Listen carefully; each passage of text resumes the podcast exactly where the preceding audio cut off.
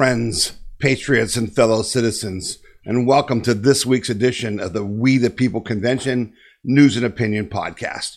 My name is Tom Zawistowski, and I'm the host of this podcast. I'm also the president of the We the People Convention. And this podcast and everything we do at We the People Convention is paid for by the generous donors uh, to the We the People Convention. And we thank them for their support. Without them, we could not do this podcast. We could not uh, do the text messages, the emails. We could not be building the, the phone app that is currently under development. We could not host the events that we host. So thank you to everyone who supports us. And if you'd like to join them, you can do so by going to wethepeopleconvention.org and clicking on the donate button. I'm very glad that you decided to join us this week. Uh, if you're new to the podcast, uh, basically, you know, what this is is a news aggregation podcast. We take, you know, the supposed news of the week, of which most is propaganda, and we sort out all the noise and, and nonsense, and we focus on truthful information that has a very important characteristic. It affects you personally. The news you need to know is the news that affects your life, your liberty, your freedom, and your prosperity. Okay.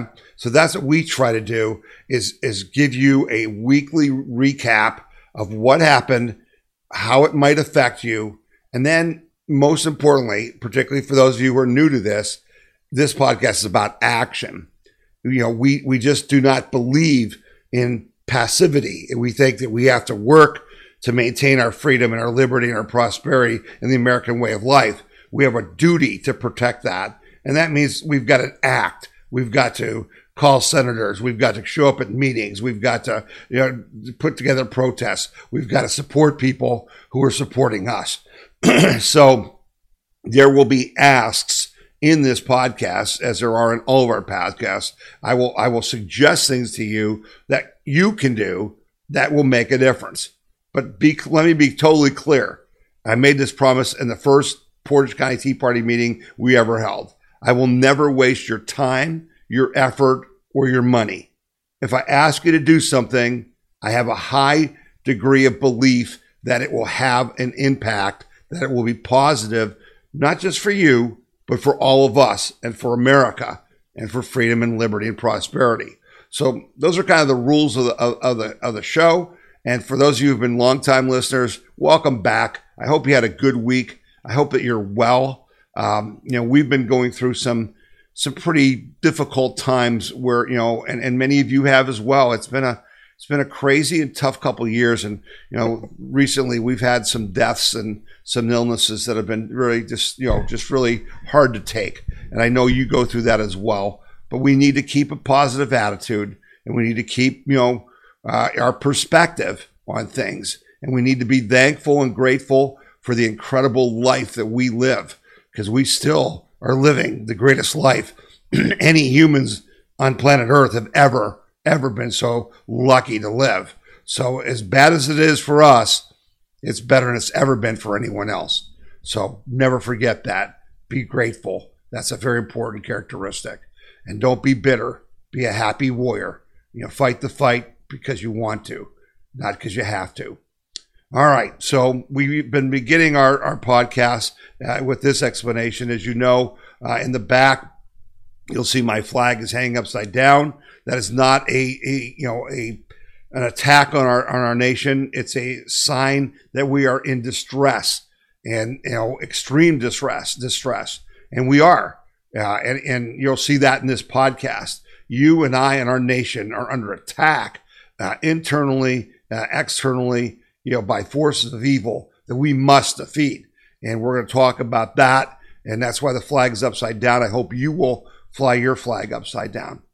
One of the sources of evil that we have been fighting is the evil that has, uh, you know, taken advantage of the protests on January 6th by patriots against what we felt was a, a rigged and stolen election and turn it into a, a political persecution of, of really innocent, for the most part, citizens.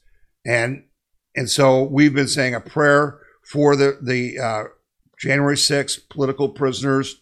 Uh, there's still, I believe, like 80 of them who've been held for 16 months without bail. You know, I try to cover that for you so you can you, you can know that. But for the grace of God, go I. Many of you watching this were there on January 6th. I was there, you know, and and the people that they're persecuting, uh, you know, could have been any of us. And so we're fighting for them. We're fighting for their freedom and their liberty. I'm to, you know, have a couple stories about this after we're done, but we begin our podcast with a prayer for the January 6th prisoners, their families, their lawyers, and then we're also praying for the people of Ukraine who we think are being used by the West as cannon fodder. Literally, you know, that we're just using them, we're letting them be killed for our political, uh, you know, goals, which we think is totally immoral and we're praying for uh, the, the Canadian truckers and the people of Canada now because of the tyranny that they are under by their um, dictatorial, totalitarian leadership, quote unquote, of uh, uh, tyrant Trudeau. So just take a second here and um, remember every day keep keep these prisoners, these political prisoners, in your prayers. God has a purpose for this, uh, and He will He will bring justice to those who are doing this to these innocent people. So just say a, a prayer.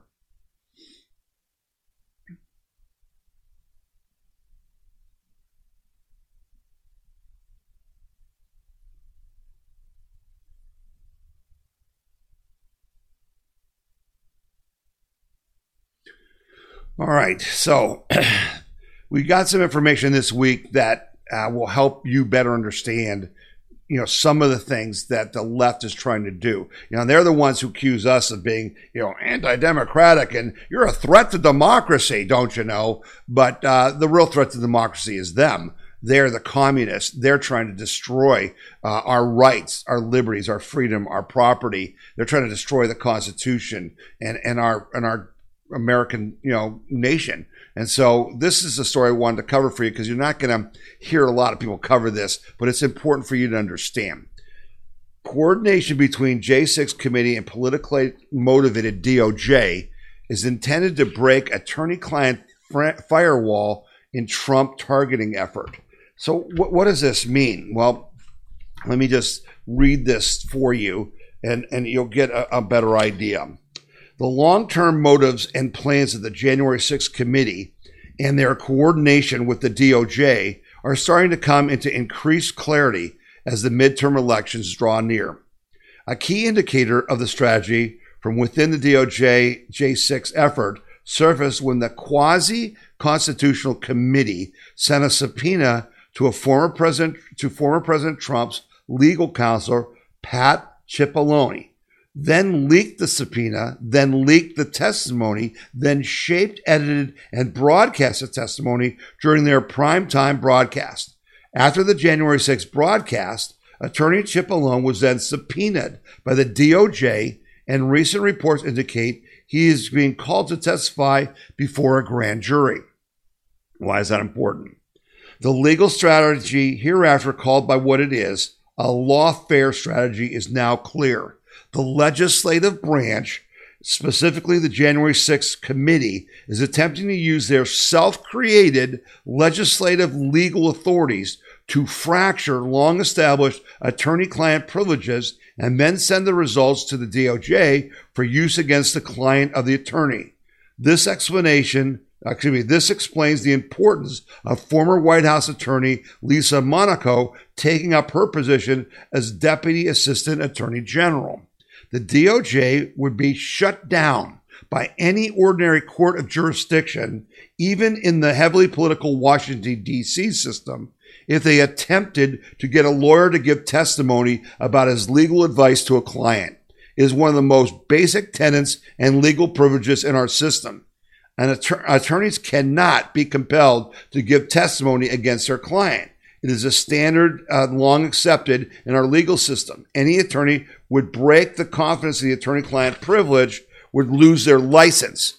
Okay, so that's the precedent. But what's happening here? Well, additionally, as the president, other privileges exist for President Trump, specifically the executive privilege to receive counsel or advice from any person or on any issue that would pertain toward the administration of the executive office. The president needs to be able to receive information in confidence, and the people giving advice and counsel need to be able to speak freely without fear the content the content of the conversation would later be used by another entity not involved in the issue at hand. By compelling testimony to a non-court of manufactured quasi-legal jurisdiction, which is the January 6th committee, demanding testimony from Cipollone, it now appears the result, the resulting information is being transferred to the DOJ for use against Cipollone's client, President Trump. That is an example of lawfare at its worst. So get this. So the, uh, the January 6th committee has him testify, and then they give his testimony to the DOJ, and then the DOJ indicts him.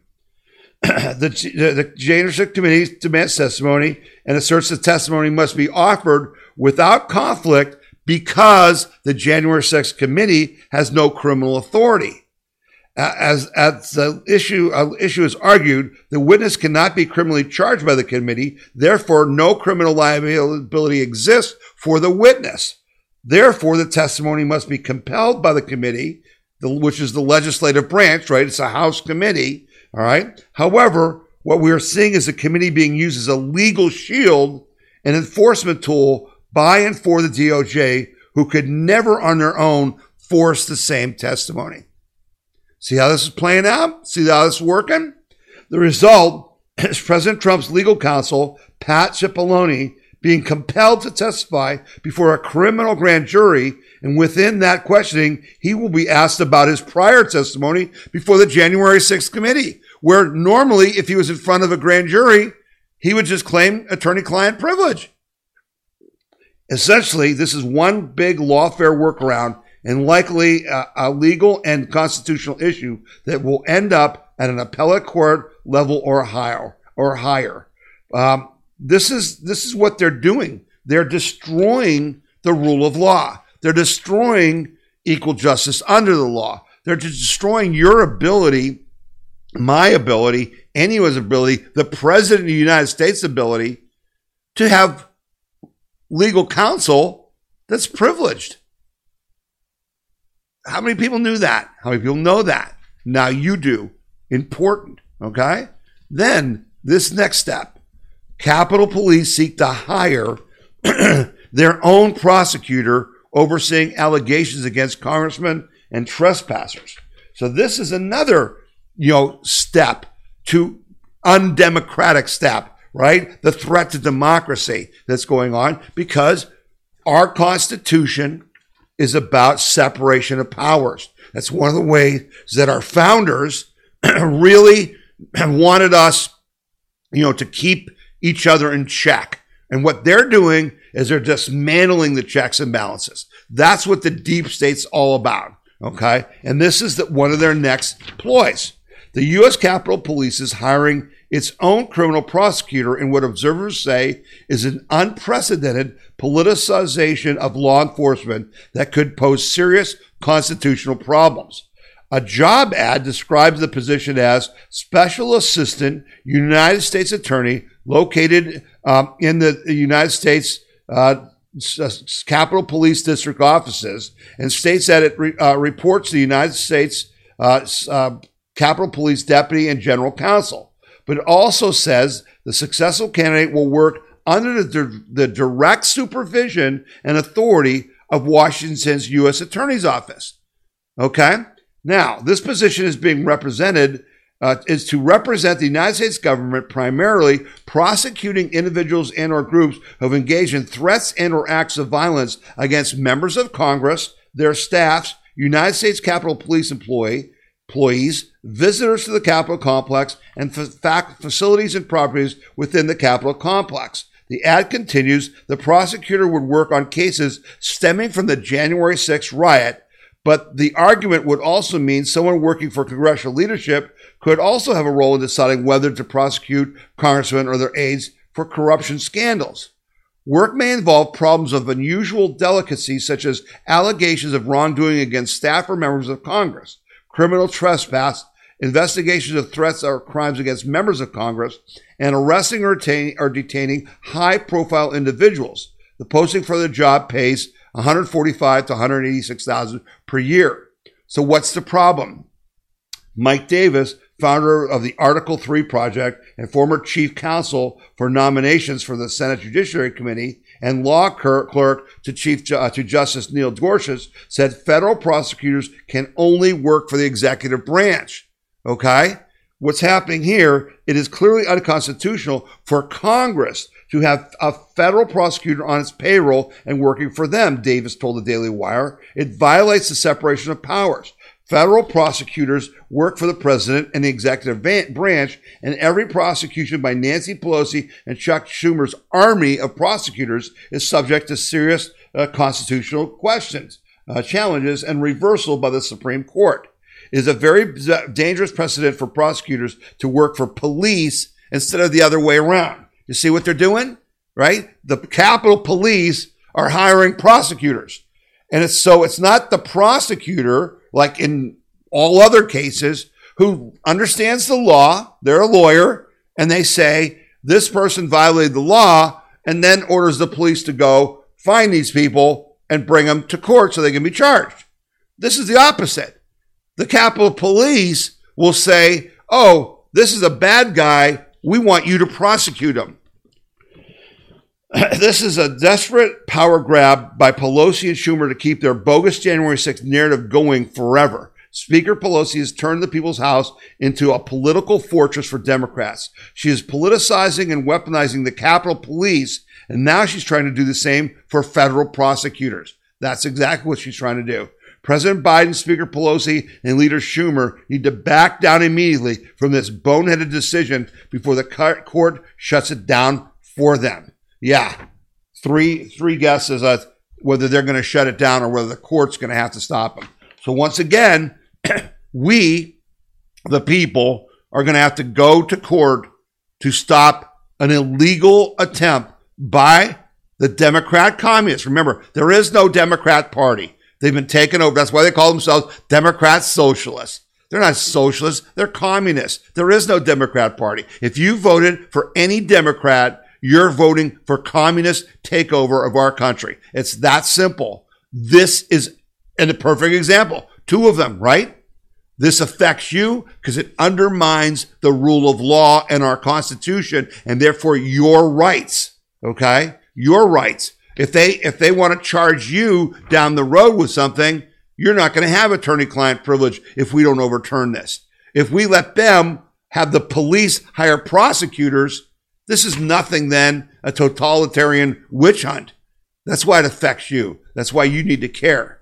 But again, I thought this story, you know, was very interesting because every time, right, in the January 6th hearings, you know, they, they make these outrageous and totally edited and completely manipulated statements to try to blame President Trump and to call it an insurrection, except it's there's no evidence, right? There's you know they, they they talk about the people you know murdered by the rioters, except no one was murdered by the rioters. They were all murdered by the Capitol Police and the federal government. Okay, so they, their big thing, you know, is about oh everyone at the the you know the January 6th event was there to overthrow the government. I, I got news for you. We we probably had close. We had hundreds of thousands of people, if not close to a million if we were there to overthrow the government, we had enough people to burn Washington, D.C. to the ground. We didn't do that. Why didn't we do that? Because we weren't there for that reason. We were there just to demand that our representatives, our elected officials from our states, do the right thing and investigate the charges that we had, you know, that there was, you know, stealing of votes in the election and did not certify it until they investigated it. That's what we were there for. Well, yeah, they don't want to believe that. They want America to believe you were there as insurrectionists, but oh yeah, we didn't bring any guns, right? So we're gonna have an insurrection, but we're not bringing guns, right? So they were uh, not too happy when uh, this Harvard study came out. Okay, uh, findings of Harvard study conflict with liberal narrative on January 6th, and it says I don't think I expected the results to be this this stark. Well, what did they find out? What they found out in this Harvard study, and again, I, I think this is bogus as could be, but again, they didn't find what they were looking for. They were looking for evidence to give the January 6th committee that, yep, they were there to, to take over the country.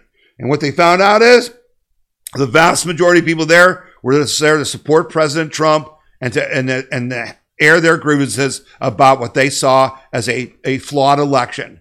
Only 8% said they were there to overthrow, overthrow the government.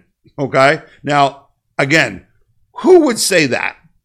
Even if you were there for that reason, why would you tell the Harvard Kennedy School of uh, uh, Center pollsters that that's why you were there? So I don't believe that is even true. And I don't believe that 8% of people there had any thoughts of overthrowing the government. Okay. Now, you know, your definition of overthrow the government, certainly ours is way different than theirs. You know, if, if stopping the Senate you know, uh, you know, confirmation of the, the, the vote was overthrowing the government, which I don't think it is. Uh, that's one thing. We were there. We wanted them to stop the vote. We wanted to take a pause and look at the evidence, right? But the real definition of taking over the government is to attack the government, capture the people, you know, do damage, injure people, whatever. There was nobody there with that intent or I can't say nobody, very, very small, not 8%. Okay. And so, oh, the Harvard people, because they're dumb as a box of rocks, right? They're woke as a joke and indoctrinated. They, I guess they seriously expected to take a poll and have everybody go, yep, I was there to overthrow the government. Wow. This, this is the kind of stuff the January 6th committee's dealing with, right? This is the hocus pocus nonsense that they're trying to, trying to do. So they came and do their own study that, that supports their position. All right. So we're still fighting that fight. We have to fight that fight. We have to free those political prisoners, and that's they are. You know, these they've got people locked up for a year and a half without trial because they say that they they were terrorists and insurrectionists, and none of them been charged with insurrection or terrorism. So that's all you need to know. Just listen to what they say. So, one of the biggest threats to you and your life, and your liberty, and your prosperity this week uh, was Joe Manchin's reversal on this uh, Inflation Reduction Act, where Joe Manchin from West Virginia said, "Oh, it, you know, this is really good. It's good for fossil fuels. You know, it, it's going to help cut inflation." And and as Breitbart says in their in their thing, the Inflation Reduction Act is a brazen lie. It's in a period of the highest inflation since the 1980s, the Democrat communist left wants to raise $731 billion through new taxes on you and on corporations and on small business to spend mostly on green new deal, green job nonsense, which let me translate that for you. They want to invest it in solar and wind and stuff. Yeah. And that means we're going to tax the American people, raising inflation because inflation means your dollars go less. So if, if you're making $100,000 and I raise your taxes by 2%, you're now making $98,000. The rest of money is going to the government. So you have less buying power. Where's that buying power going to go? Well, for the Green New Deal crap, it's going to China, our enemy, as we will see very clearly here and later in the show. So they're going to tax you at a time when inflation is out of control to give money to our enemies in the name of quote unquote saving the planet when there's absolutely no evidence that the planet needs to be saved. Okay? And they're saying it again and again. This really bothers me, and it should bother you the Inflation Reduction Act. It's it's almost like they want to insult us to our face. It's become cute, right? To name, okay, like Obamacare, the Affordable Health Care Act, except it raised the cost of health care everywhere. It's now it's become this thing in DC where they think, oh, it's it's it's cute to just lie in the name of your whatever you're doing. You can literally take it to the bank. The Inflation Reduction Act raises inflation. And the polling is showing that, I don't know, I think only 13% of Americans think it will reduce inflation, which is the number one issue for all Americans. And it's going to be the number one issue to sign the election in November. And still they're doing it.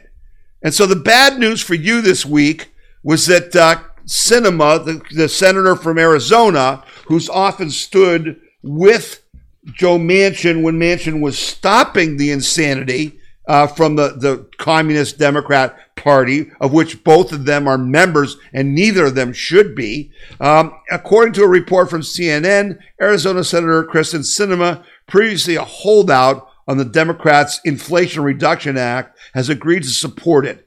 Dems now have the 50 votes they need to pass the bill. In a statement, Sinema indicated that she won several changes to the tax provisions of the package, including removing the tax on carried interest, which would have impacted hedge fund managers and private equity. That proposal would have raised $14 billion. Yeah. Are, how many of you guys listen are uh, hedge fund managers? How, how many of you are private equity uh, fund managers? Yeah. Who's Kyrsten Sinema representing? Did she did she cut any of the taxes on, on you? No, no, but she took care of her donors. She took care of her donors. We have agreed to remove the carried interest tax provision, protect advanced manufacturing, and boost our clean energy economy. Clean energy economy? What clean energy economy? Doesn't exist. Um, in the state Senate's budget reconciliation legislation, Sinema said, subject to the parliamentarians' review, I will move forward. What she's meaning there is that they want to use budget reconciliation. So in order, which means that they don't need 60 votes to pass this in the Senate. They only need uh, 51. Okay. Which in, and since we have 50 Republicans, 50 Democrats and Kamala, Kamala, Kamala, whoever the hell she is, the supposed vice president who's an absolute MIA, she's the 51st vote. Well, if the, if the parliamentarian rules that this isn't a budget bill, then they need 60 votes. Question is, will the Republicans be able to convince any other Democrat to go against this? This is not good, folks. This is bad for you. This is going to take money out of your pocket right away. You guys in West Virginia, you guys in Arizona, yeah, this is an ask. You got to be calling them. I don't know what Joe Manchin is thinking. Now there was a story, and, and I and if you go to WeThePeopleConvention.org, you can see all these stories. But you go to WeThePeopleConvention.org, there's a, you know a story with Joe Manchin when he said he's he cut this deal, and I added a link to that story because he told some people this week that in the bill there's all these reductions of regulations on fossil fuels. And the left is really angry about this. And there's a, a, gas pipeline in West Virginia that he wanted. But there's also this horrible stuff against coal. And the Coal Owners and Miners Association wrote a just devastating letter to Manchin this week. So what is he doing? Well, in this interview, which I linked to in that story, Manchin hints that he told Schumer and his guys that if you renege on the deal, I will switch parties and Schumer would be out as, as the as Senate leader and McConnell would be in. Now, I've talked about that way at the beginning. I thought Republicans, you know, as soon as Biden came in, should have went to Manchin and offered him anything he wanted, including to be the, the you know the head of the Senate. Okay, the Senate leader if he moved to become a Republican. I said that you know literally almost a year and a half ago, and now the fact that he may have threatened that that's pretty interesting, and I like it, except that only that leverage only lasts until the November election. And they're not going to pass these changes by the November election. They're not going to, in other words, their part where they got to get rid of the, the you know the, the rules and regulations on fossil fuels. I don't think they're doing that before November. So why does Joe have any Manchin have any leverage? Because if if we take the Senate, which I fully expect the Republicans will, then it, Manchin switching doesn't make any difference. Anyway, call Joe Manchin, call Kyrsten Sinema, Call any Democrat in an energy state and push them. This is bad, folks. This is not good. This is bad. Speaking of bad, I, I had to put this out there because I saw, I know many of you guys saw this. U.S. Postal Service makes announcement on mail-in ballots ahead of midterm elections. Yeah, try not to spit up your coffee uh, while you're laughing about this. The U.S. Postal Service has created a permanent division that will oversee mail-in ballots beginning with this year's midterm elections. So what did we say? We want paper, we want no paper we want paper ballots, no electronic machines, vote on election day with a photo ID, and it's all counted on election day. No early voting, no late voting.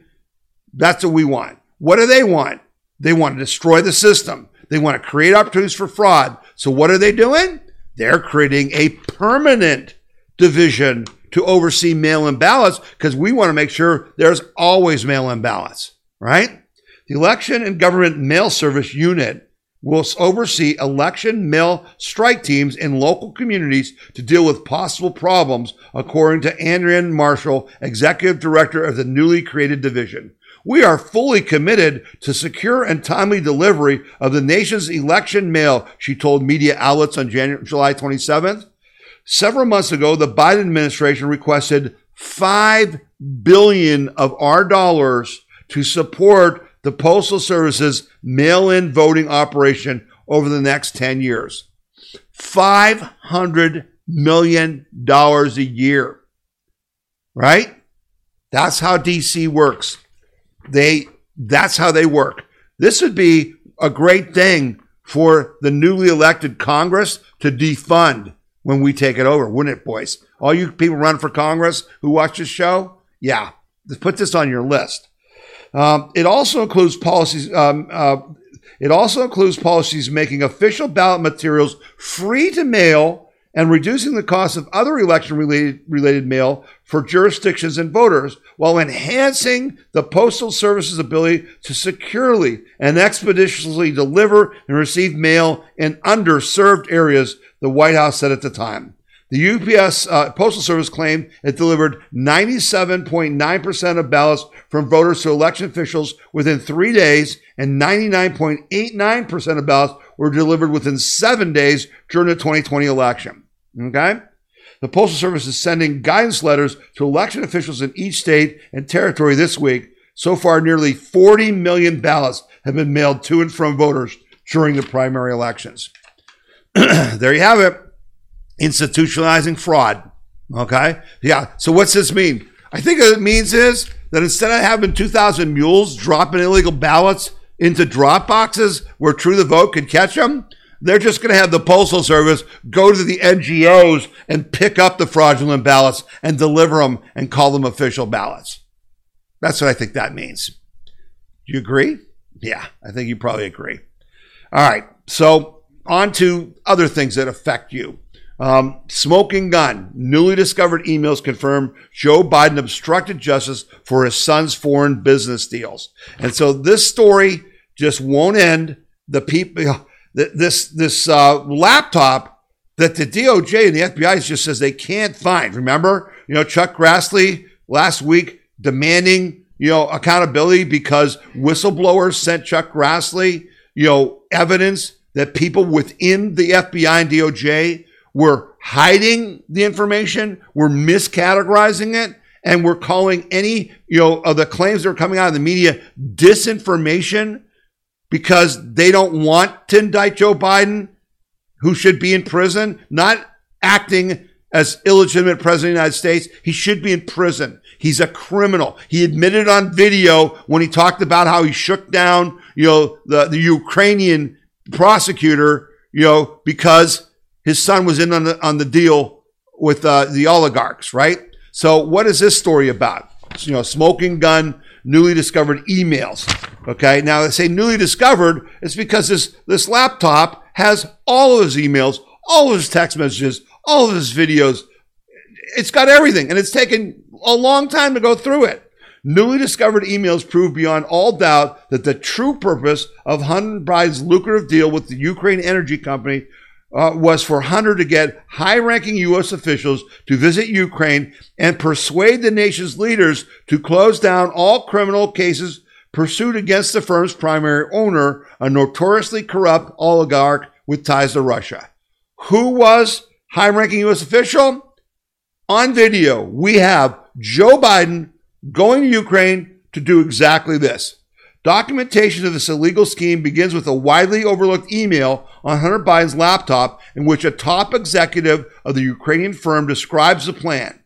Now, emails uncovered by Just Facts proves that Hunter and his partners explicitly agreed to this deal, concealed the names of the U.S. top officials to be on the safe and cautious side, meaning they knew they were committing a crime and they were covering it up, affirmed that only Hunter could credibly uh, promise to get those officials to shield the oligarch from criminal charges. So here's the deal Hunter, we're going to give you millions of dollars. This corrupt Ukrainian gas company owning oligarch is going to give you millions, which we know from previous email, emails, a percentage goes to the big guy only if you can deliver this.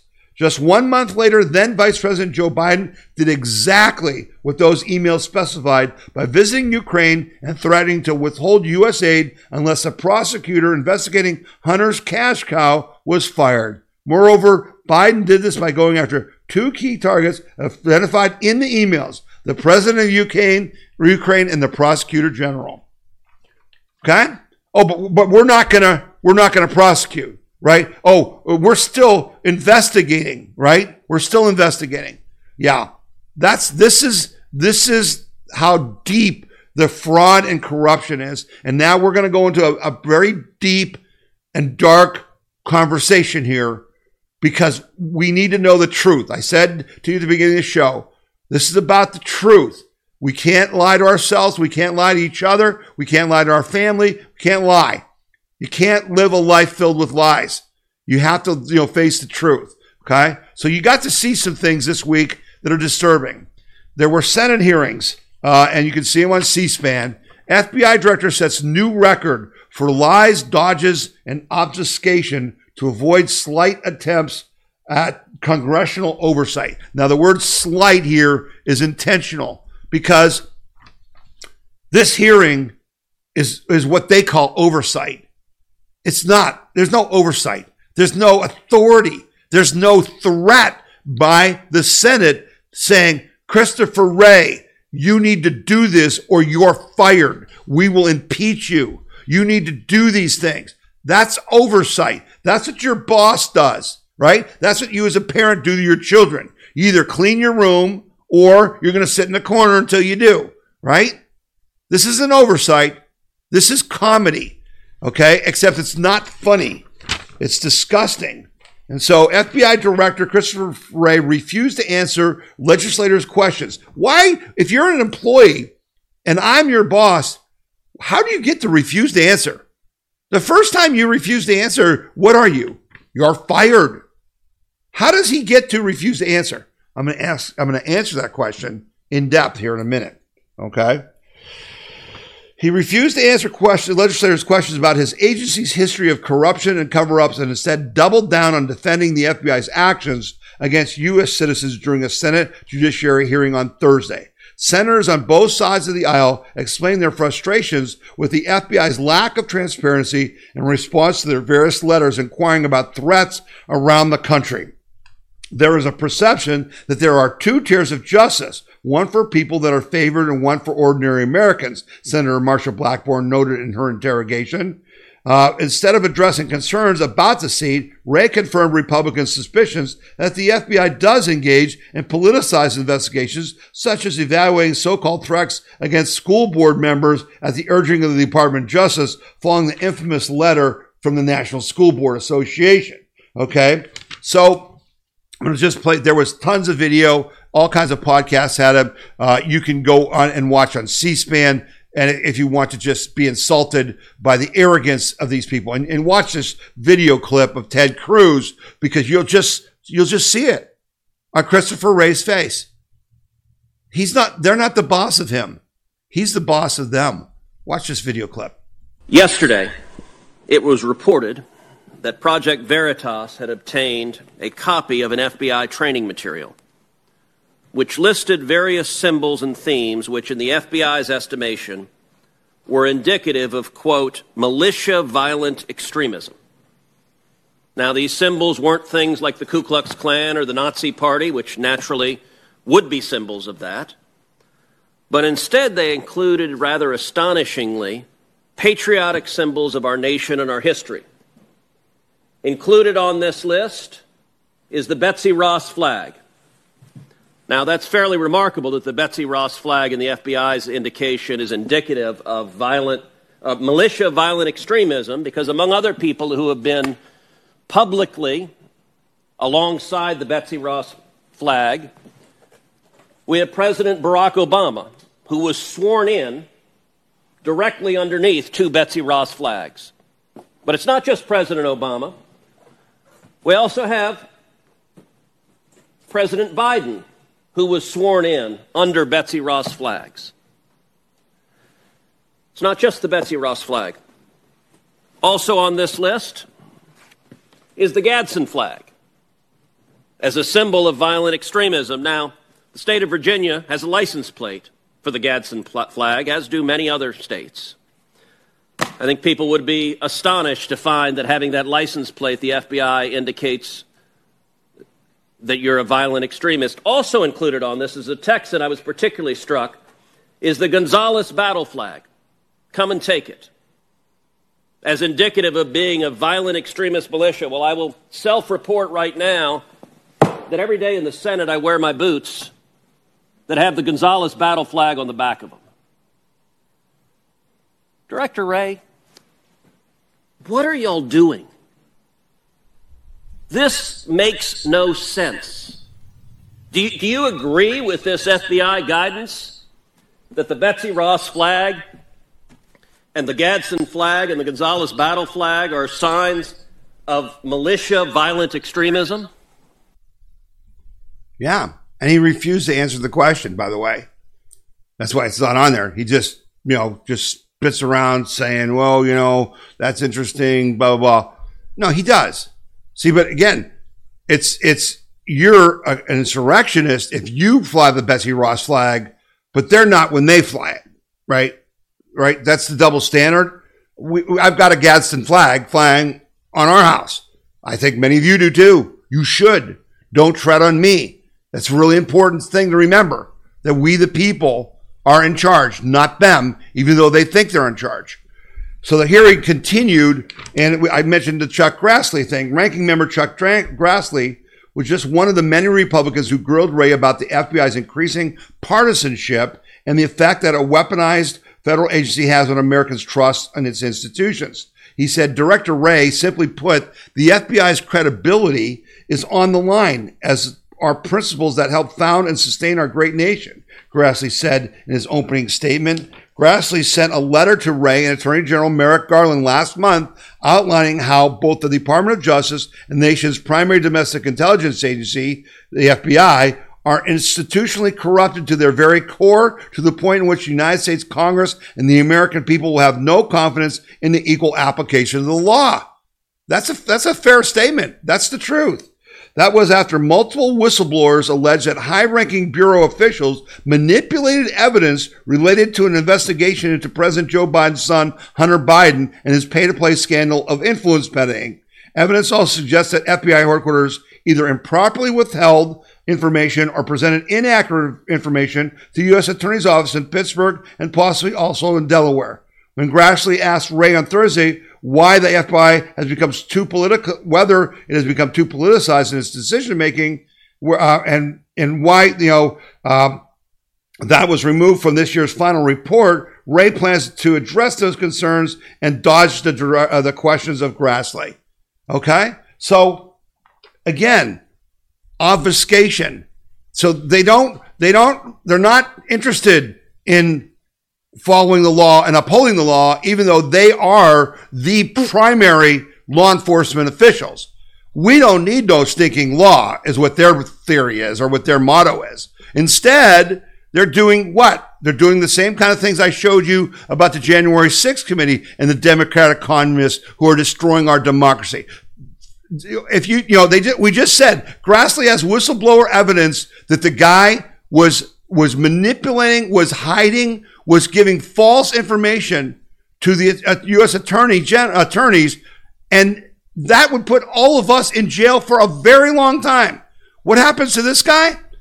FBI official transferred after whistleblower allegations of political bias, Senate reveals, Senator reveals. Chuck Grassley says Wray's decision, now get this, Wray's decision is encouraging, but it's too early to say if FBI is serious about fixing the problems. A key senator says a top FBI official has been moved from his leadership post in Washington after internal whistleblowers complained he was part of an effort to interfere in politically sensitive investigation alleging allegations Christopher Wray now calls deeply troubling. Oh, they're deeply troubling. So we're going to transfer the guy. Why? To protect him, right?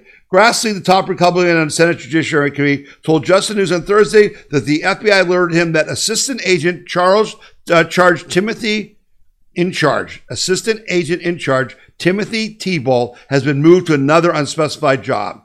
The transfer came after Grassley reported extensive information to the FBI and Justice Department Inspector General that Thibault had expressed political bias in social media posts and interfered in politically sensitive investigations, including one into Hunter Biden's overseas business dealings.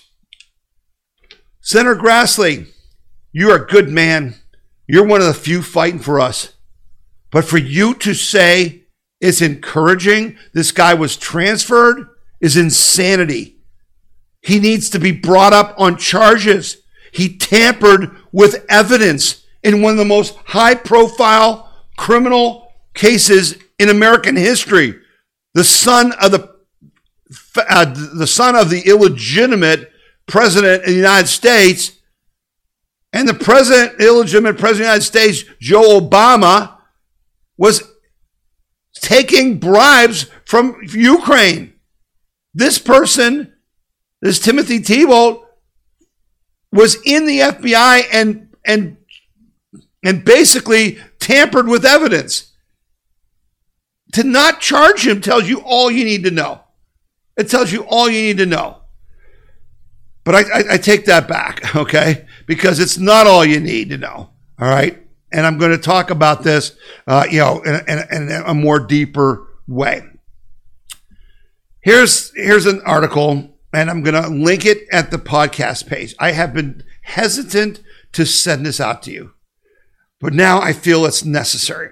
It's it's only going to be on the podcast page where this story, you know, it's going to say this story is called the existential threat. And it's going to be linked there. And this is from our good friend at uh, the, the uh, conservative treehouse, whose name goes by the pseudonym Sundance. Okay. And this is a very deep and important article. It's not a short read.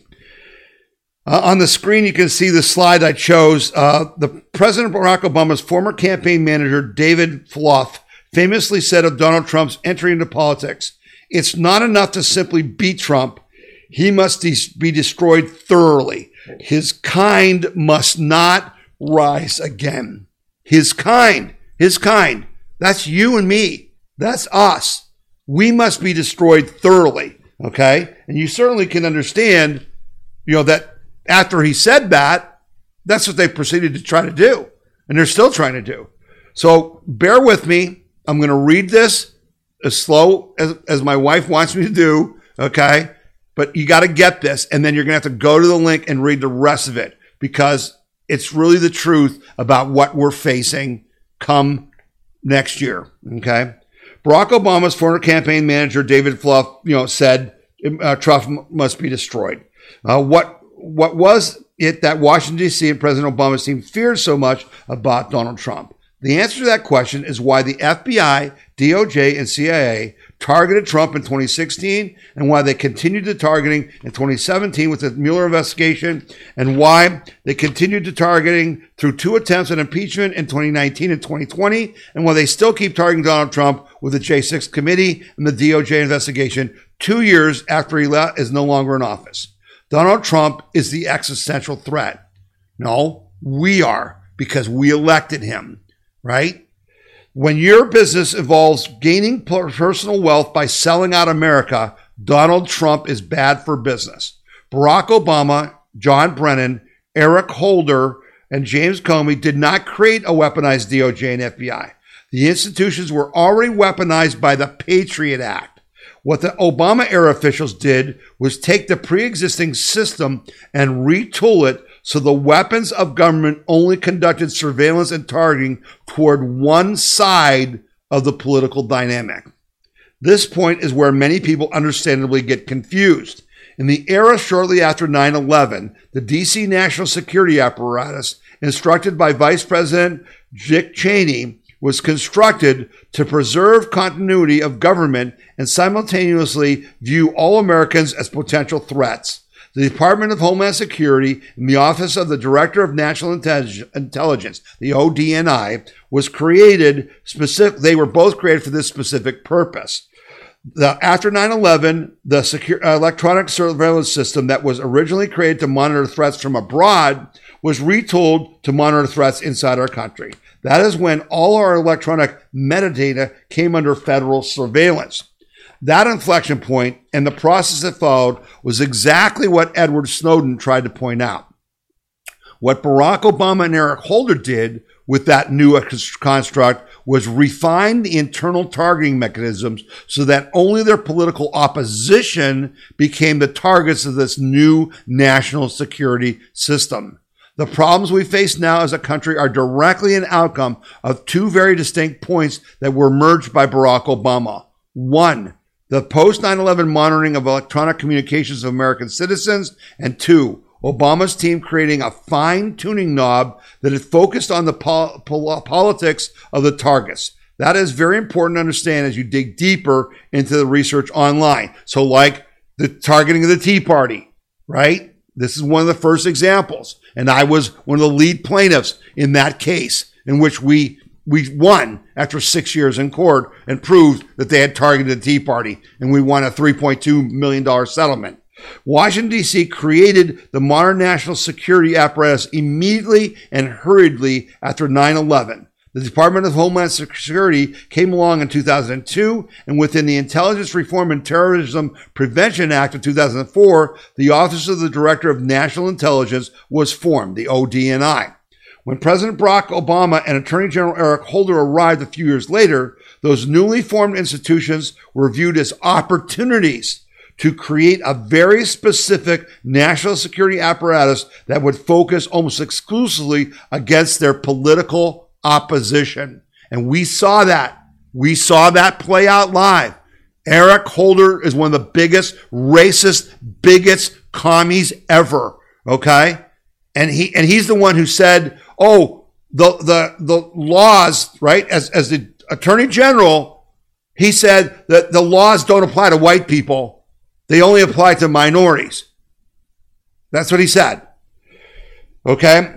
And so the pretext, the, pre, the pre-existing Federal Bureau of Investigation and Department of Justice were then repurposed to become two of the four pillars of the domestic national security apparatus, a domestic surveillance state. However, this new construct would have a targeting mechanism based on political ideology.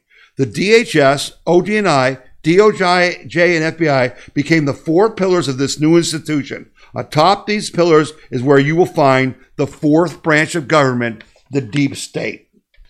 Now, that isn't even 1% of it. In this article, he then goes on to give you videos, links, evidence to, to make your head explode that basically shows that our intelligence infrastructure is operating totally separate from the government. There is zero oversight. The President of the United States has zero authority over them. The, the Congress, we think we're going to elect the House and Senate and we're going to have oversight like this joke of the Senate committee hearing that just played on C SPAN on Thursday. That's not oversight.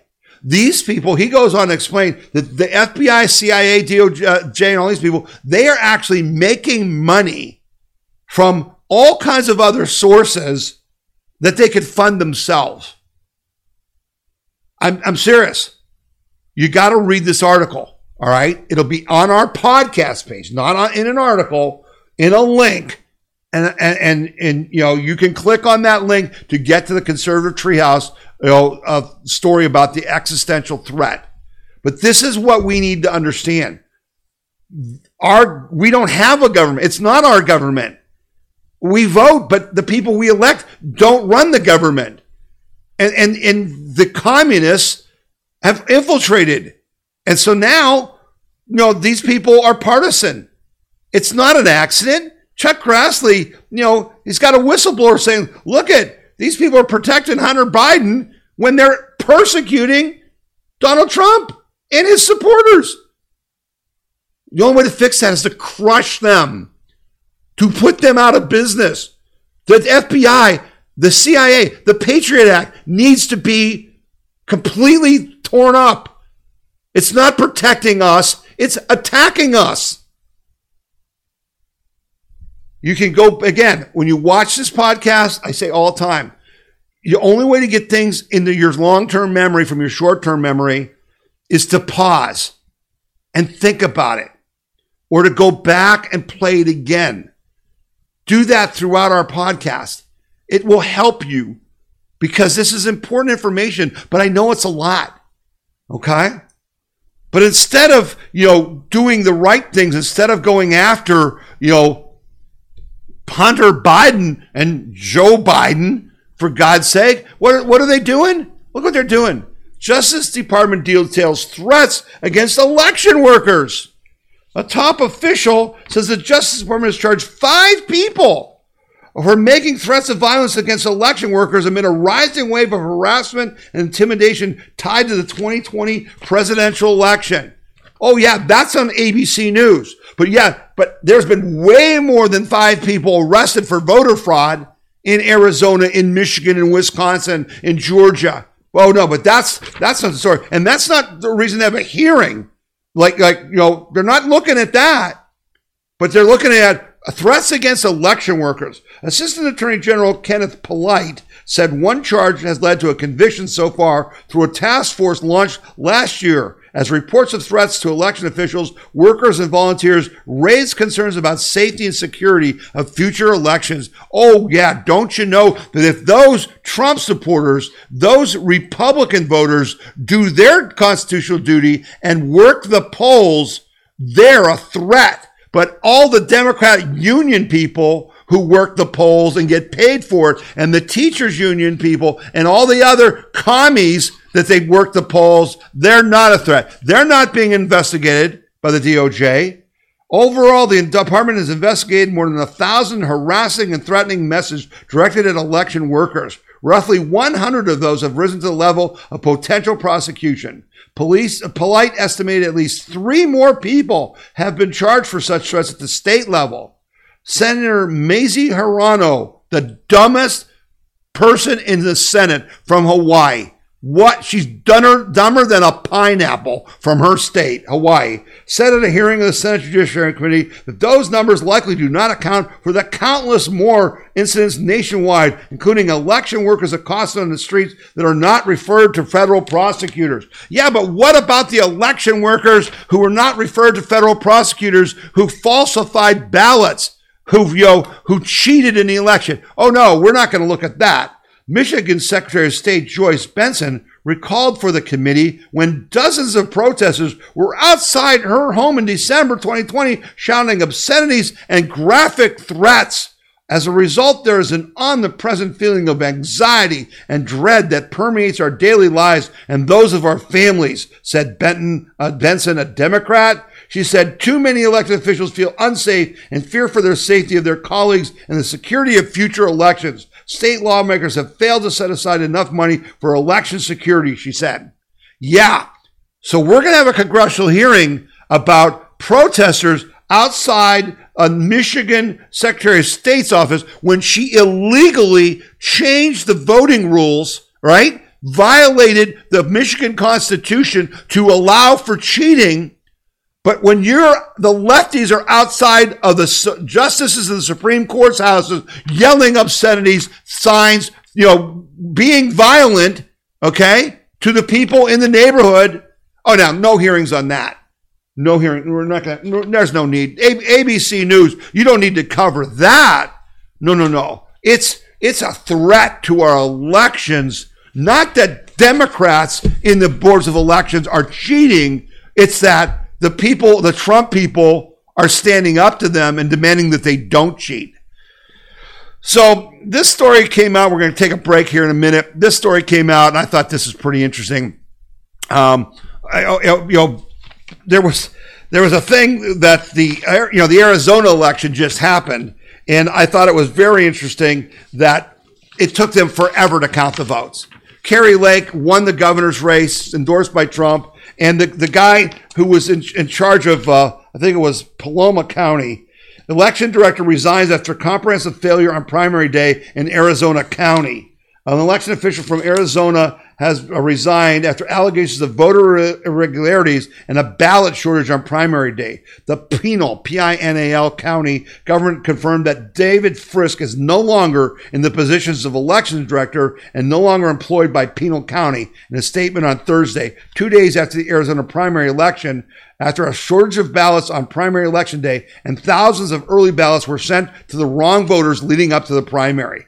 Okay, but well, we're not going to have a DOJ investigation. Okay, of that. We're not going to have a DOJ investigation of that. And then you've got this story, which is on WeThePeopleConvention.org. Fox News wants to make sure that you stop supporting Donald Trump. Now, this story came from um, the New York Times, so you got to take it with a grain of salt because you know the New York Times are just a bunch of total liars, right? So the New York Times put this out, but Newsmax and some people picked it up, so I put it on our website. This article will help you understand that Fox News is just like the left wing news and that they don't give a damn what we the people think or want. They are smarter than us. Uh, and so they are going to manipulate us with lies and leading news coverage to make you vote for who they want, not us. Now, guess what, Fox News? Here's a message to you. That didn't work in 2016. It ain't going to work in 2024. Okay. But they think it will.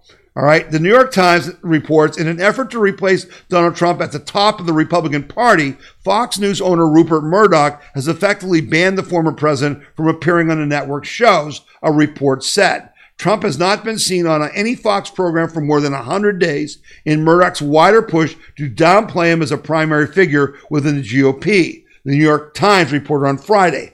Fox News is now often bypassing Trump in favor of showcasing other uh, Republicans, the report said. Recent polling still shows Trump dominating all potential GOP competitors. A Harvard Harris poll showed Trump receiving 56% of the vote against seven other rivals, including DeSantis, who came in at 16%. On July 26th, uh, 22nd, Fox News did not broadcast Trump's rally in Arizona where he teased the possibility of running for president in 24.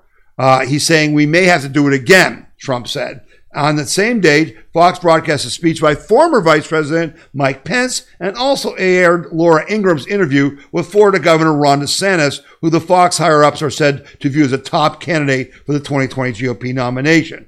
The decision to ignore Trump was made at the highest levels of Fox News parent company uh, Fox News parent company, the Times added, and is supported by billionaire owner Murdoch as well as his son and company CEO Lashana Murdoch, both of whom are Republicans, said to want to replace Trump as the head of the party. Okay? Now, again, that came from CNN or from uh, the New York Times. It was also, there's a link in that story. Okay, you can see the story at WeThePeopleConvention.org. There's a link in that story that says that uh, Fox did a an investigation and says it's not true that that Trump has had opportunities to come on and has chosen not to. That may be true, but here's the bottom line: they're all trying to tell you their goal of the elites on the left and on the right is to tell you who to vote for, to vet you to vote for their pick. Now, we have to have the facts and we have to vote for our pick. Okay.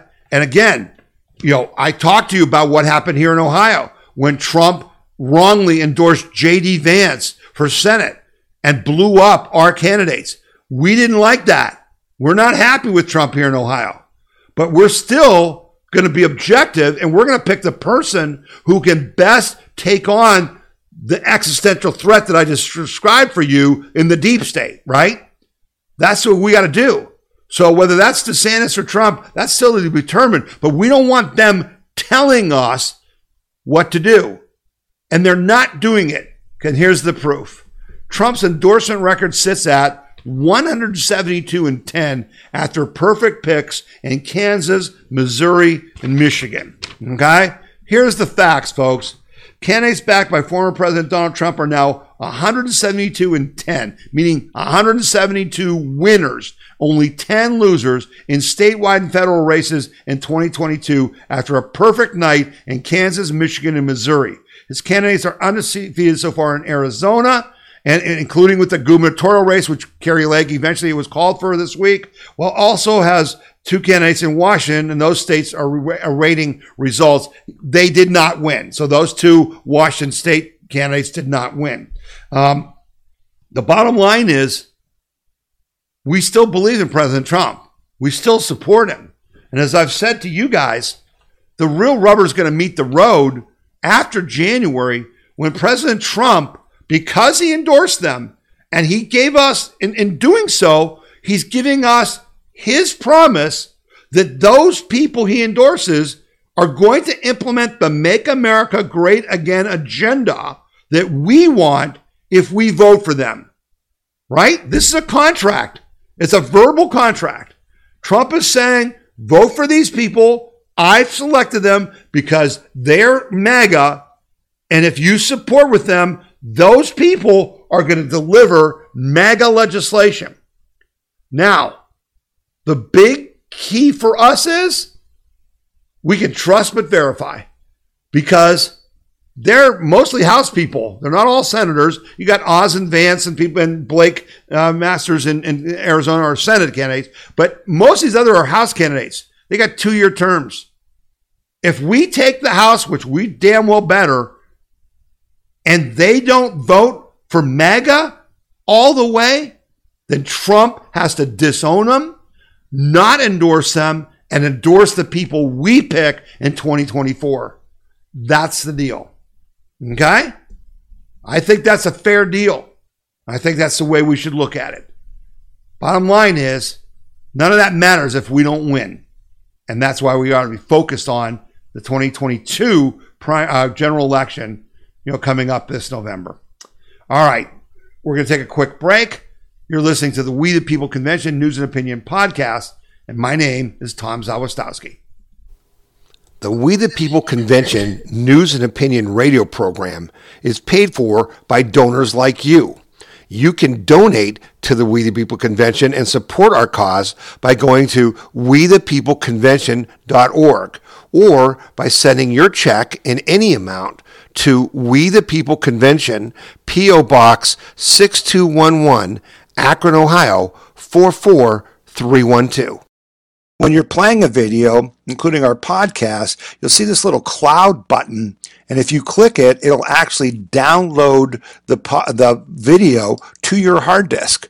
And this works on our podcast page as well if you if you're playing our podcast, and it's going to be loud, so I won't play it for much, but there's our podcast playing, and you can see this little you know download button. Okay. The other thing you got to notice on our podcast page is that there's a link here where you can send me a message about this podcast. Hey, it was great. Hey, I didn't like it. What, you know, something was wrong or here's a correction, that kind of thing. You can use that link. And then these are the stories that I covered in this particular podcast. And you'll see there's links that go to the stories, that, to the articles that I used in reporting on that. So you can, you can click on that. Um, you'll also see that um, you can sign up for our emails and text messages, but you can also watch our podcasts on Roku TV and on Amazon Fire TV. And these are the instructions for doing that. So this is all on our, our podcast page, right? Right on the front page where the yellow button was. If you click there, you know, this is our podcast page. These are the instructions for watching on Roku TV or Amazon Fire. And I watch our podcast on TV. It just feels more comfortable. Uh, so you can do that. We're also on Rumble. Uh, if you go to Rumble, uh, you should join Rumble Uh, and, you know, it's Tom Z at WTPC. You'll see our podcast there. So you can get us a lot of different ways, including on Apple iTunes. And then this is an audio uh, version of our podcast. If you click here, it'll just play the audio of the podcast. It will not, uh, you know, uh, you know, show you the video. So people can, you know, listen to that while they're jogging or, you know, working out, working in the yard, or just relaxing and just want to listen to the audio and not watch the video. And again, this is available on phone, on your iPad, on your laptop, on your computer, any way you want. And you can share you know this this you know whatever you see if you're on a page that you you know you really like and you know, you see an article that you think, geez, I've got to share this article, you know, with uh, someone in my family. You can send them an email by clicking on the little envelope. You can uh, post it on Parler or MeWe. If you click on this, you get all kinds of options, you know, where you can put it on Twitter or Facebook, whatever, which we don't support, but uh, you can do whatever you want. So, so we ask that you share what uh, you see on our We the People convention site and that um, you get more people to look at it because uh, that's the whole idea here to help uh, educate people, inform them, and then, as I said uh, before, Link, we're not just about talk, we're about action. And in my podcast every week, uh, which is published every Saturday, so if you, you know, the new podcast usually comes out every Saturday, and in that podcast, I will ask you to do certain things that will help protect and defend your individual freedom, liberty, and prosperity.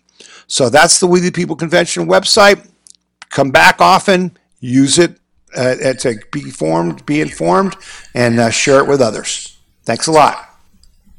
All right. And um, thank you for all you who donate. But most of all, thank you for all of you who share this podcast with others and who act on the things we ask you to do, like contacting Senator Manchin and Senator Sinema and any other Democratic senator in, in an energy state to try to get them to stop this heinous, um, you know, inflation reduction bill that is actually an inflation bill, right? Uh, and also, I do I want to remind you that um, the uh, we ask you to you know, just put an alarm in your phone that just reminds you, like on Saturday afternoons, to check out the We the People Convention podcast because our emails and text messages sometimes don't get through to you. Uh, you can sign up to get them at wethepeopleconvention.org right on the front page. And as many of you know, and I'm going to talk at the end of the program about, we're, we're developing an i uh, a phone app that'll be available on iPhone, Android, iPad, you know, tablets and all that. Uh, but but put an alarm on your phone to remind you to check out the podcast. And then you know uh, also once a week come to the website and just you know watch read some of the stories because they do affect you, and that's why we post them. Um, and and mostly though please share this with others because the more people we can get to watch, the more people we get to act on the things that will help protect all of our freedom, liberty, and prosperity, right? So that's the goal. And since we're blocked from Twitter and Facebook and all the lefty, you know, sites, the only way that people know about this is if you tell them and if you use that share link, say, hey, go to this webcast or this podcast and uh, watch this story at the 22 minute mark or the you know 55 minute mark. That's how you can do that. Okay. All right, on to uh, some domestic economic news, and then we'll do some foreign news, and then some, you know, just some anecdotal stories. Uh, labor participation rate drops in July as black unemployment increases. Now, again, we're covering, you know, these stories because you know they always give you the jobs numbers and all that, and we've shown how they make no sense. That they they pick and choose, you know, what they're going to consider, you know, unemployed and not unemployed, right? And so the United States Department of Labor reported on Friday that 528,000 jobs were added in July. That's good news. Reducing the unemployment rate to 3.5% down from 0.1%, down 0.1% from June's read and a significant increase from the 372,000 jobs added in June. But can you believe them? that's the question. Dow Jones economists estimated that we would add 258,000 new jobs instead of uh, 528,000 uh, would be reported for July. But White House press secretary Karine Jean Pierre said in Thursday's briefing to, that they wanted to manage expectations by saying that the Biden administration only expected 150,000 new jobs, begging the question of what data the White House was looking at as they got the July jobs report wrong by 400,000 jobs. Or more specifically, when they said there'd be 150,000 and now they're claiming there's 528,000, they were off by a factor of four. So how can you believe them? And the answer is don't. Don't. Those aren't real. Those aren't real. Here's an example. July's uh, report outlines better economic news with several metrics returning to their pre pandemic levels, but still showed that there are 900,000 more Americans who are not in the labor force but want a job compared to February 2020, two years ago. That's almost a million people. And another concerning data point, the labor force participation rate ticked down to July, in July to 62% to remain below its February 2020 level as the Biden administration has still not built the economy back to the levels it was, right? So much for Build Back Better. Again, the job participation rate says only 62.1% of Americans are looking for jobs. That means, you know, 40 38% of us are not looking for jobs. That's not good. That's not good. That's not how we got to be the most prosperous nation in the history of the world. Furthermore, there were 2.2 million Americans who were unable to work because their employers closed or lost business due to COVID 19, and 548,000 Americans were prevented from looking for work due to the pandemic in July, 18 months after the Biden presidency said promise to shut down the virus. So they claim that we added 548,000 jobs. But 548,000 more people were kept from working in states that were getting bent out of shape about the new pandemic, the new COVID, right? In July. And while the Biden administration has been obsessed with diversity, equity, and inclusion, which are all communist concepts, Biden, the Biden economy saw black unemployment tick up in July from 5.8% to 6%, even while the unemployed rate for other demographics decreased, right? So the people who say, oh, we're for the minorities and we're for the blacks are the ones that are hurting them the most. When Donald J. Trump was president of the United States, the black, Hispanic, Jap- you know, uh, you know Asian, uh, you know, gay, any demographic you wanted had the lowest unemployment in the history of records. That's what Donald Trump did. What these people are doing are raising their unemployment. And part of the way they're doing it by letting millions of illegals, unskilled people into our country to compete with blacks and Hispanics for manual labor jobs. Okay? So then we had this story that a lot of you guys liked. I sent out a text about it and an email. Why are gas prices down really? Biden regime wants to claim credit for dropping gas prices after claiming no responsibility for them reaching historic highs. Yeah, they have it backward as usual. It's hard not to notice that gas prices have been falling over the past several weeks. Gas prices are still high, but they're headed in the right direction. Uh, Biden said our actions are working and prices are coming down, but he's wrong.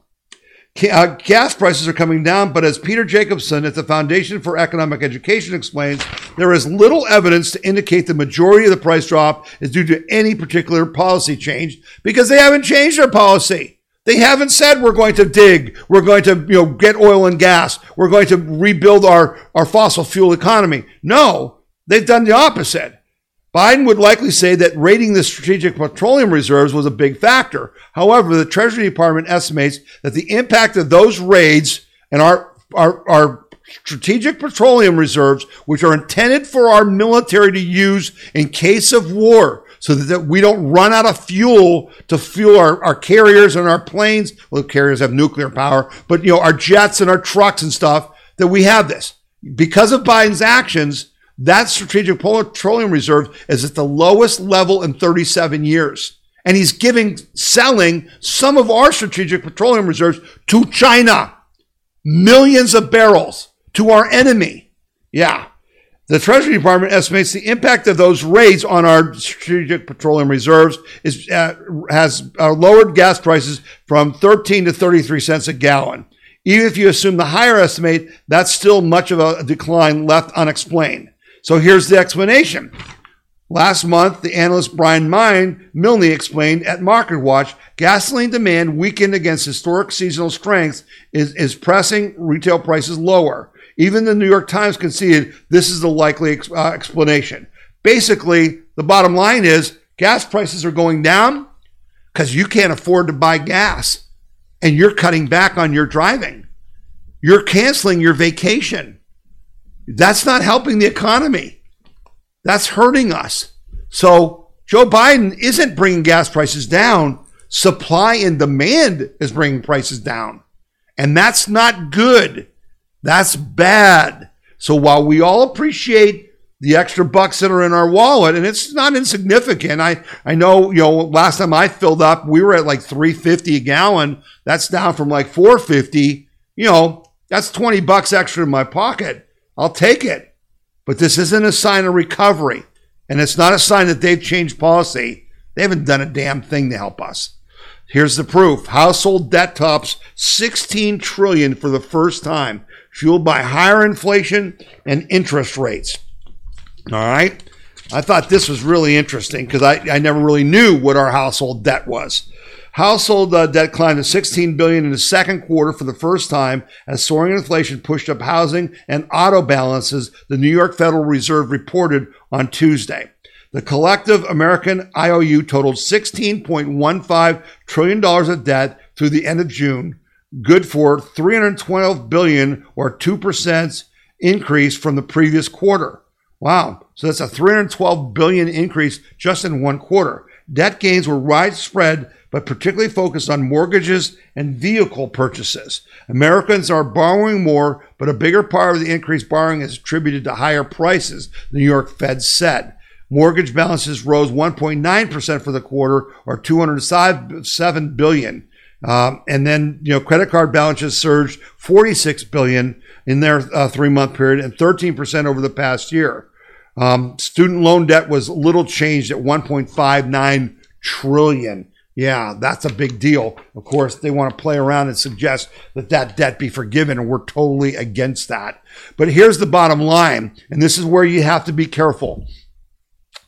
Um, it's starting to cut not just fat, but bone. We're all seeing it. Now, as a conservative, you've got to realize it's going to get worse. I told our, our children, you know, no, you know, your, your grocery bills are soaring, you know, your other expenses are soaring. It's going to get worse before it gets better. So you can't just cut back enough for now. You got to cut back enough to prepare for later. Okay. Just know that it's, it's not going to get better real soon. It's going to get better, but you got to survive that. What you got to do is you got to try to not go into your reserves. You got to try to live with what your cash flow is. Even if you're on Social Security, and I know many of you get very small Social Security checks, and it's very hard for you. So I know there's not much to cut, but do your best, okay? And and and be smart, but know that we got to we got to get through this, and it's not ending soon. Now let's get on to some important international, uh, you know, news. Dutch cabinet to reveal plans for new nuclear power plants. You heard that right.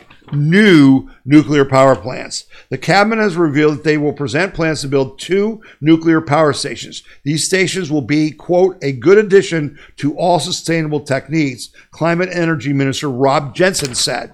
The Dutch government will reveal plans this week to develop these plants. We are fully committed to wind, sun, and other sustainable energy sources, they said, but also want a stable CO2 free energy source in the energy mix, he added, according to the, uh, the, Netherlands Times.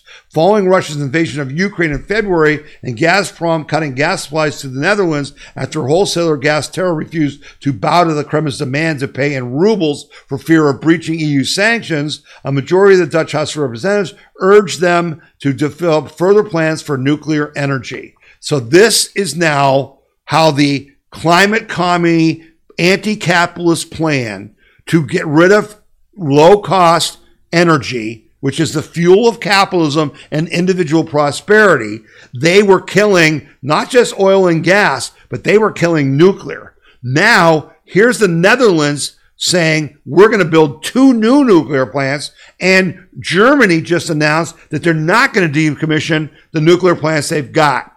This is good news, but we need more, okay? We need more because things are going in the wrong direction. Here's a story many of you didn't see. 100,000 North Korean soldiers could be sent to bolster Putin's forces fighting in Ukraine. An army of soldiers from one of the most authoritarian nations could be sent to bolster Putin's forces in the Ukraine. Uh, up to, uh, it uh, was reported this week. A leading defense expert in Moscow, Reserve Colonel Igor Kornichenko told State TV, "We shouldn't be shy in accepting the hard extend the hand extended to us by Kim Jong Un." North Korea has made it clear through diplomatic channels that, as well as providing builders to repair war damage, it is ready to supply a vast fighting force, uh, reported the Regnum news agency. They would be deployed in the forces of the separatist pro Putin Donetsk People's Republic uh, section and Luhansk People's Republic, both of which Kim had recently recognized as independent countries. Okay? So, North Korea, what are they getting in exchange? They're getting Russian oil and gas, and they're getting grain for their starving people, right? So these sanctions aren't really working. They're pulling our enemies together China, Russia, North Korea, Iran.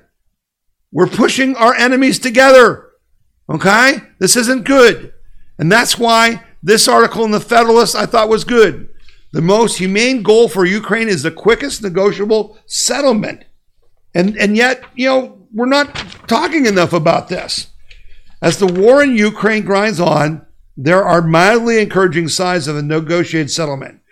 President, uh, reported Russian President Vladimir Putin reportedly has outlined to his Turkish counterpart uh, Erdogan a set of terms that might provide the starting point for a compromised peace package. Ukrainian President Vladimir Zelensky's statement that Ukraine will not join the North Atlantic Treaty Organization almost also opens the door to agreement. Nonetheless, the risk of a longer, uh, larger war in which NATO forces confront Russia uh, remains alarmingly high. The humanitarian consequences of a wider and more protracted conflict would be a, would be devastating not only for the Ukrainian people, the Russian people, and the people of the West, but especially for the global poor in their interest. A negotiated settlement is imperative. But that attitude of the Biden administration to this promising signs of a settlement is unclear. It may well be that the Biden administration wants to decapitate Putin and force regime change, but that's just not in the cards, folks. It's just not in the card. The heads of the United Nations Food and Agriculture Organization recently painted a frightening picture of the effects of the Russian Ukraine conflict on global food supplies.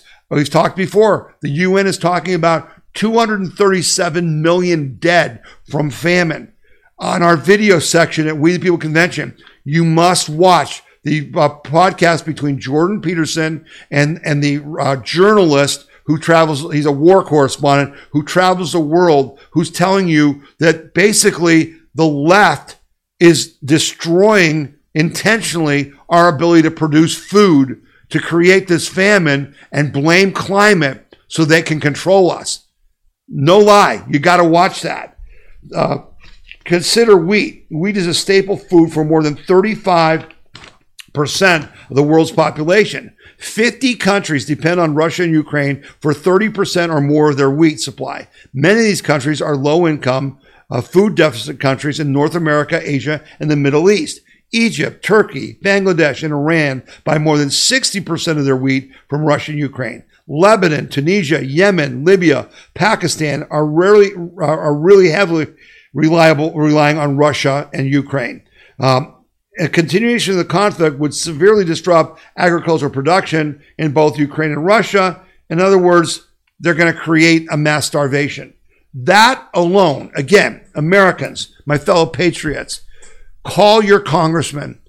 This is another ask and make it clear to them we do not want to be responsible for the biggest genocide in the history of the world. The communist Stalin killed 40 to 60 million, right? Mao killed 60 million. The Cambodians killed millions. The communists have killed 100 million plus. in this in the last century. Okay, we the West are going to be personally responsible for killing 237 million people by starvation because of our actions and inactions. You've got to call your congressman and senator and say, stop it. We want a settlement.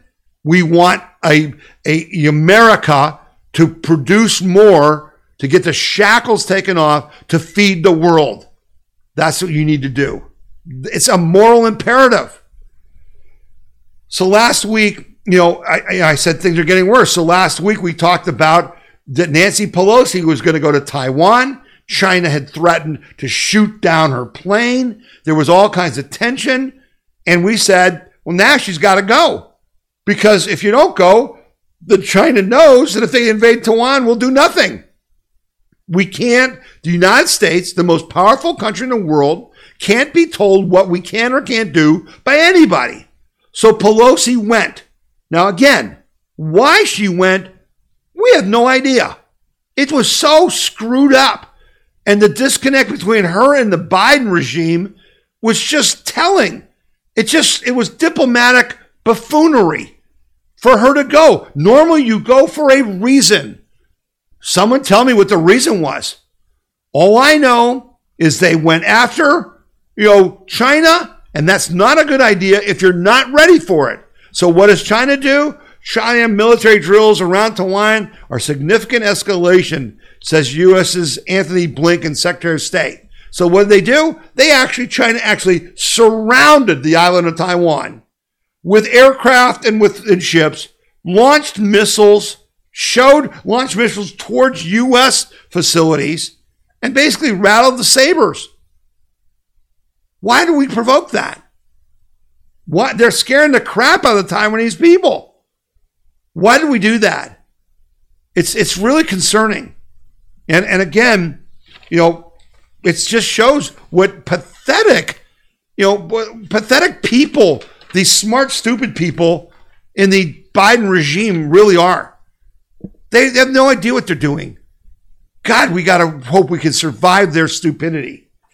Speaking of surviving their stupidity, this story was a beauty. Okay. After us having Pastor Pawlowski, you know, with his great speeches I played for you last week about, you know, fighting the Canadian, you know, vax mandates and stuff, this story came out.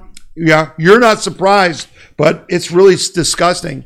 Canadian vax mandate wasn't based on science, court says. A court said this, okay? And remember, Pastor Pawlowski was released because the charges against him weren't true, okay?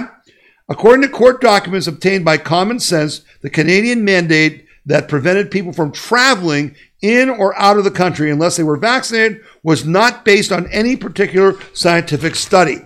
Recently report, released court documents reveal the Trudeau government's travel vaccine mandate was driven by politics and not science.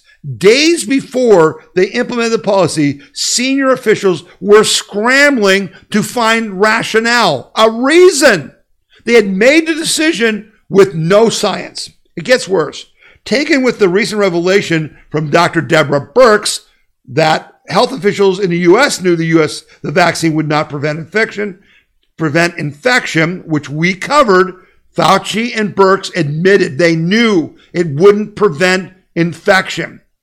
The picture being painted of public health agency is not pretty. You think? Let me make it more not pretty. Okay? The documents under seal by court in Canada have been released thanks to efforts of two Canadians who refused the vaccine and were unable to travel to Britain to visit loved ones. The documents reveal a decision making process regarding the travel mandate that only wacko, left wing, woke radicals could invent. Point one no one in the COVID unit of the government, including Jennifer Little, the Director General, had any formal education in epidemiology, medicine, or public health. Little, who has an undergraduate degree in literature from the University of Toronto, testified that there were 20 people in the unit. When the pro- uh, Parliament asked her whether anyone in the unit had any professional experience in public health, she said there was one person. That person, Monique St. Laurent. According to Laurent's LinkedIn profile, She appears to be a civil servant who briefly worked for the Public Health Agency of Canada.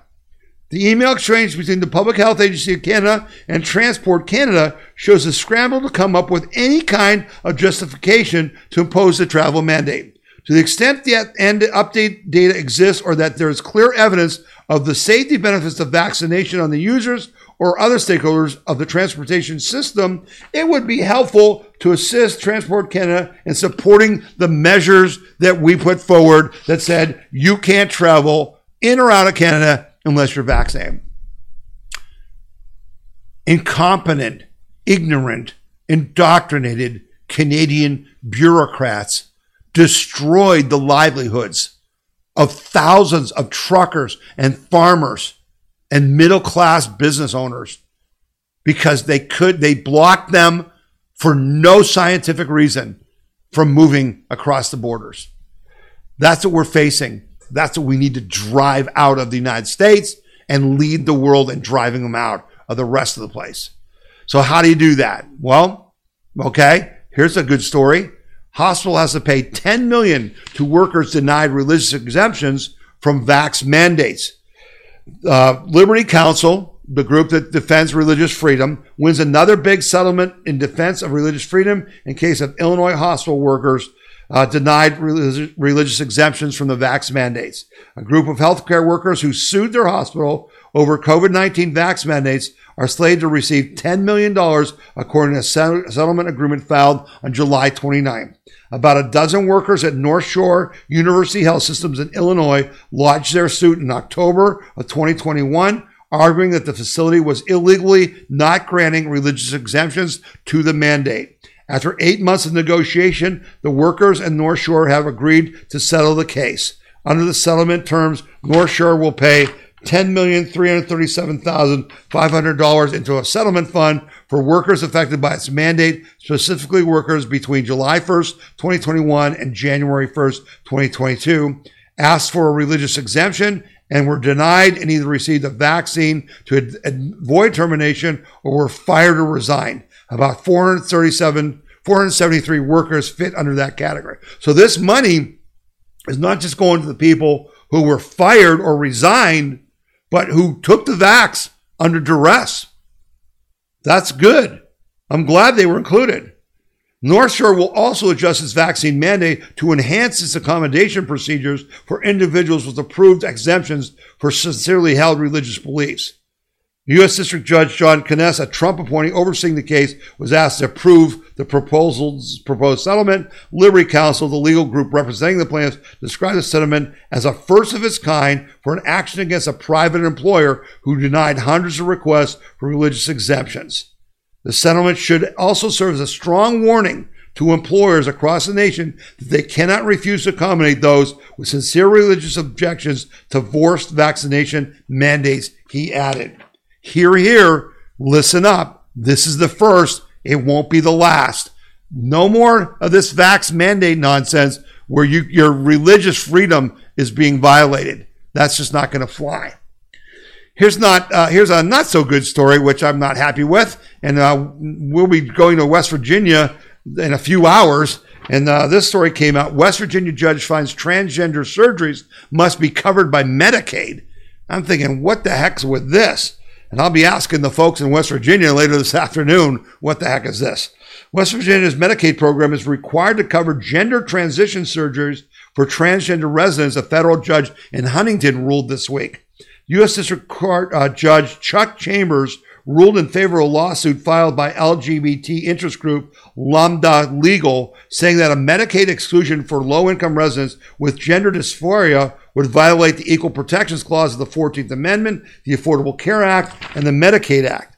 It is undisputed, disputed, said the judge, that the criteria determining whether or not such treatment is covered under the Medicaid program hinges on the diagnosis. But when treatment is precluded from a diagnosis based on one's gender identity, such exclusive indiv- individually such exclusions discriminates on the basis of sex and transgender status uh, Chambers, an appointee of former President Bill Clinton, Clinton, wrote in Tuesday's 30 page opinion. While the number is more than double the amount previously thought, transgender adults still make up only 0.6% of the adult population nationwide.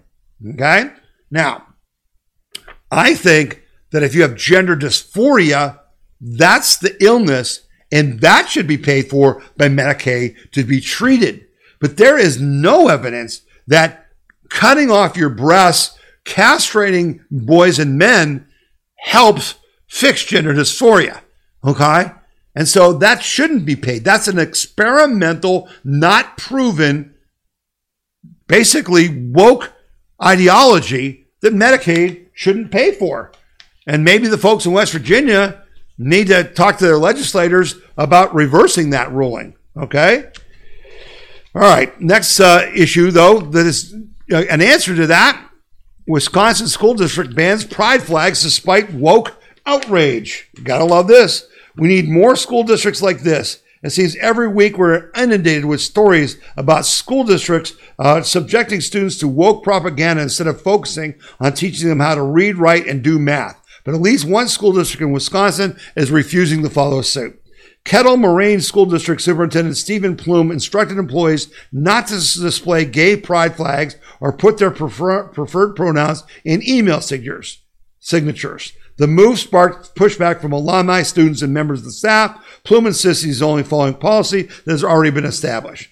Kettle Moraine School District Superintendent Plume told the school board the district's interpretation of the policy that prohibits staff from using their positions to promote partisan politics of any kind, religious views, and propaganda for personal, monetary, or non monetary gain changed uh, following a legal analysis, the Milwaukee Journal Sentinel report. Plume said teachers and administrators are prohibited from displaying political or religious messages in their classrooms or on their person, including gay pride flags and Black Lives Matter and We Back the Badge signs. Staff also may not say in meals what their preferred pronouns are. So there you have it. That's the right answer. The right answer is we're here to teach math, science, okay? Reading, writing, not politics.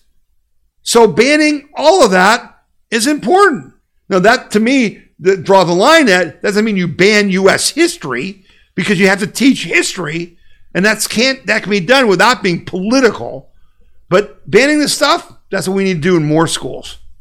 This is another important story I put at WeThePeopleConvention.org. You should uh, take a look at. SCOTUS gun ruling has far-reaching impact, and I talked to you that you know when Justice Thomas wrote the decision that basically reversed the New York State uh, you know, restrictions on gun ownership, where basically the government could just decide if you could have a gun or not. That ruling said, no, no, no. The Constitution decides if you can have a gun or not. And guess what? The Constitution says you can have a gun, and it's the state's job to prove why some people may not, like a felon may not own a gun. It completely tipped it on its head. And so, you know, the the, the story that you know, this this ruling had was that, you know, basically, uh, I'm sorry, I got to find my story. That basically what happened is that everything involved with things like they're trying to ban ammo, they're trying to ban bump stocks, they're trying to ban certain types of guns. Now, all those cases, which were kind of headed to wins by the left, are now being relitigated and heading towards the right because this ruling carries throughout all the things involved with gun ownership, not just with gun ownership. That's a good deal. That's important, folks. Okay? That's important. So that story is at we the wethepeopleconvention.org. Um, let's see here. I've got the, this truth about the Kansas abortion ruling. Okay? This is another important story this week. They had the, um, the left with all the wins by the Republicans and, and great turnouts, they were talking, all they want to talk about ad nauseum was that the Kansas uh, uh, you know, uh, ballot issue that was voted down about abortion. And they want to say, oh, it's, it's, you know, it shows that abortion is an issue for the, uh, the um, November elections. It's not true. It's propaganda. That's not the case. The, the, the ruling in Kansas, the, what they were voting on, and it was very poorly worded, okay, was basically that they have restrictions on, on abortion in Kansas, but this this proposed change in the law would have given the legislature of Kansas more ability to even do more to restrict abortion in Kansas. And it was voted down after money poured in from all over the country from left wing groups to outspend the proponents about 10 to 1. But it does not in any way because the turnout, there was no surge. See, what they were trying to claim is that voters surged to vote uh, on this issue in Kansas and there would be way more Democrats who turned out. And the answer is there weren't. There weren't more Democrats. More Republicans showed up to vote in that election. So again, be careful of the propaganda. It's it's not true. They did not. You know, it wasn't not. It was not a more uh, a a, uh, uh, a test of what the issues that matter in November are. It's not about abortion in November. It's about jobs, economy, inflation, gas prices. That's what it's about. It's pocketbook issues. Um, we talked last week about West Virginia and that uh, their treasurer went after the woke banks. And I said others would be joining. Well, this week, Republican states are planning an all out assault on woke banks. We won't do business with you, is what they said. Okay? And Republican state officials are readying plans to punish woke banks, which push anti fossil fuel policies and, ha- and adhere to the so called environmental social governments, ESG standards. West Virginia announced last week would bar five major financial institutions, including BlackRock, Goldman Sachs, and JP Morgan, from entering into banking contracts with the state treasurer's office or any state agency. Each of the five corporations had committed to policies limiting commercial engagement with fossil fuel industry, which paid a whopping $769 million in taxes to West Virginia state government.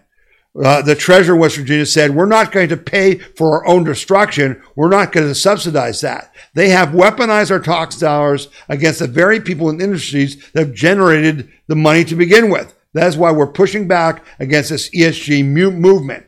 He noted that U.S. Bancorp officials uh, backed off its prohibition on fossil fuel lending after they took this action. Moore's action, a first of its kind response to major banks' ESG push, is likely to be the start of many similar actions nationwide, as at least 15 Republican states, which collectively manage tens of billions of dollars in public funds, have proposed laws or policies that would similarly punish anti fossil fuel banks over the last year, according to Fox Business Analysis.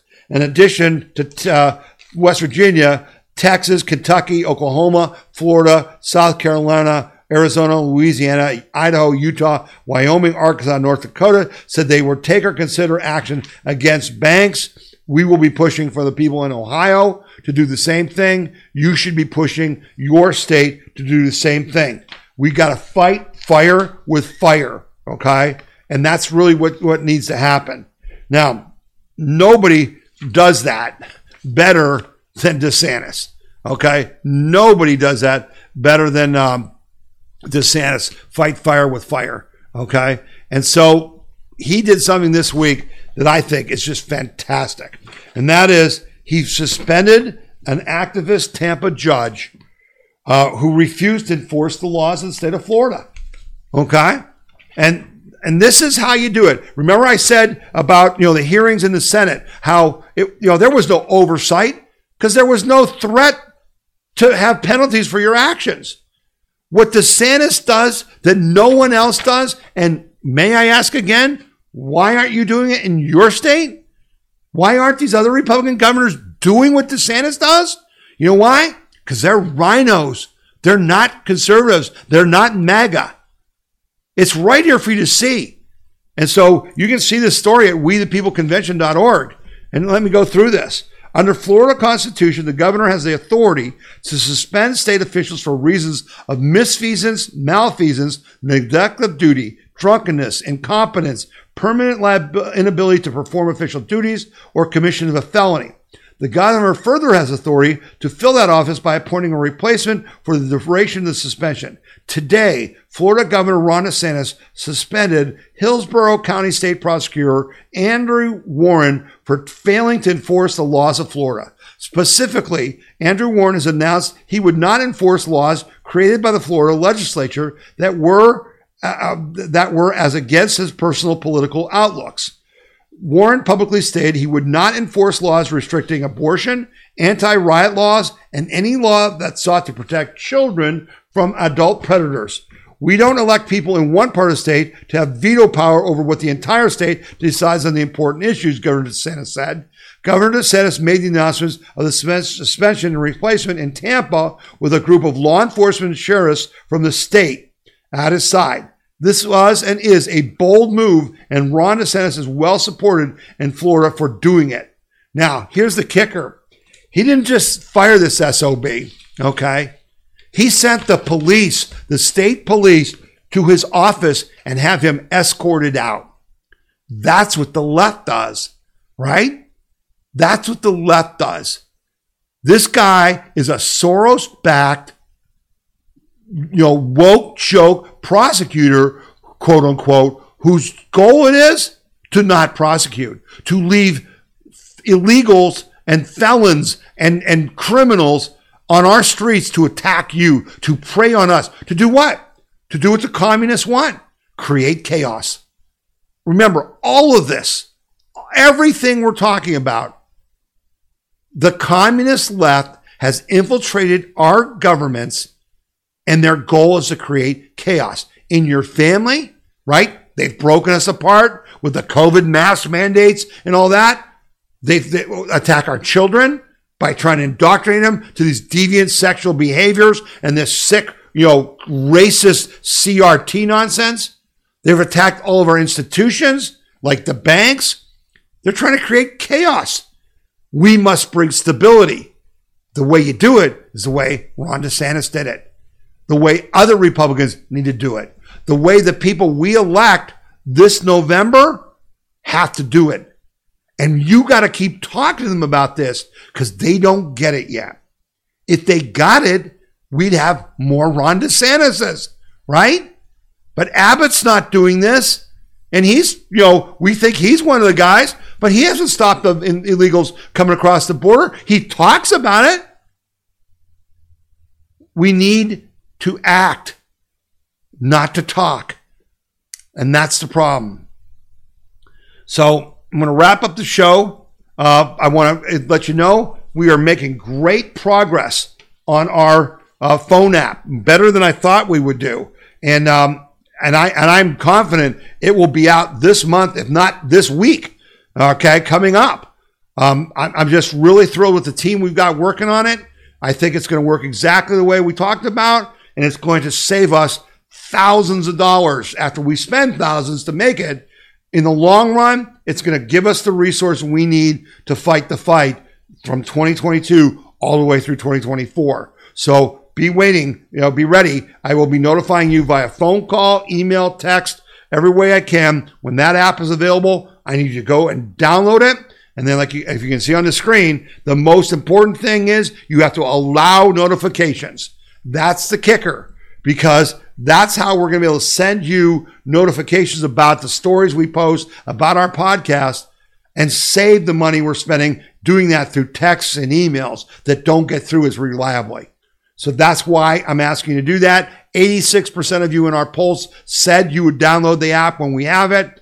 I can't wait. We're working hard on it. Some of you may notice this week that you know we didn't have as many stories posted and stuff because we're kind of consumed with trying to fight through the technical issues. This is not an easy process to get this done, but we're going to get it done and we're working on it. And thank you, by the way, for those of you who sent uh, extra checks and things supporting the the development of the, of the phone app. I, I really appreciate that because it's it is costing us a lot of money. Okay. As I mentioned, uh, today's August 6th, Saturday, August 6th. Uh, Nan and I are going to get in a car after this podcast is published, and we're driving to uh, West Virginia, northern West Virginia, but really we're going to right across from Marietta, Ohio. So we're going to be visiting with patriots from West Virginia, uh, from uh, southwestern Pennsylvania, and from uh, southeastern Ohio at Tomlinson Park which is at 100 West 7th Street in Williamstown, West Virginia. And um, it's from 1 to 5 this Saturday. We're going to be a little late getting there, but we're going to be there, you know, in time to, to see all of you and celebrate. And we look forward to being with our fellow patriots uh, in West Virginia, Pennsylvania, and Ohio. We always like to get out and visit with everybody. So we're looking forward to that. Um, please follow the asks I've made this week for you. You know, call Manchin and Sinema, Really important. We got to try to stop this, you know, this non inflation reduction bill, right? We got to stop the money that they're going to give millions of dollars to China for solar panels that we don't need, that don't work. Okay. We have higher priorities. I asked you to call your congressman and talk to them about a settlement with Ukraine. It's critical. Don't be part of a genocide. America is greater than that. We should be stopping the starvation. What is the Biden regime doing? Not a damn thing. Guess where fertilizer comes from? It comes from natural gas. We should be producing fertilizer. We should have a warp speed type thing like they had for the vaccine for fertilizer. How come we're not doing that? Instead, we're hurting, you know, our, our farm sector, right? The cattle ranchers are under unbelievable attack. Call your congressman, call your senator, say, we want a settlement in Ukraine and we want America to feed the world. That's what we got to do. Okay. All right. Again, you know, uh, just remember this is on our podcast page. It's the people who voted for Democrats who are personally responsible for the destruction of our life, liberty, and prosperity. They are not Democrats. They're, it says here, Democrats, Socialists of America, they're communists. There is no Democratic Party. Never vote for any Democrat for any reason. Anyone you know who voted in a primary, in the Democratic primary, you need to send them this graphic. Just copy it from our podcast page at wethepeopleconvention.org and send it to them. They are the enemies of America. They may not think they are, but we just proved it in this program why they are. They definitely are. They don't know it. It's your job to educate them. Okay? So the bottom line is we're you know we're awful glad that you joined us. If you have comments, you can write to us at info at wethepeopleconvention.org. I will get them, I will respond to them. Mostly tell other people about this podcast. That's how we get bigger. We're already in all 50 states, but we can always use thousands more. Okay. So that when we act, it works. They listen. All right. So that's the uh, end of this week's uh, podcast. You're listening to the We the People Convention News and Opinion podcast. My name is Tom Zawistowski. God willing, we'll be back next week and you'll be back with us. God bless you and God bless America.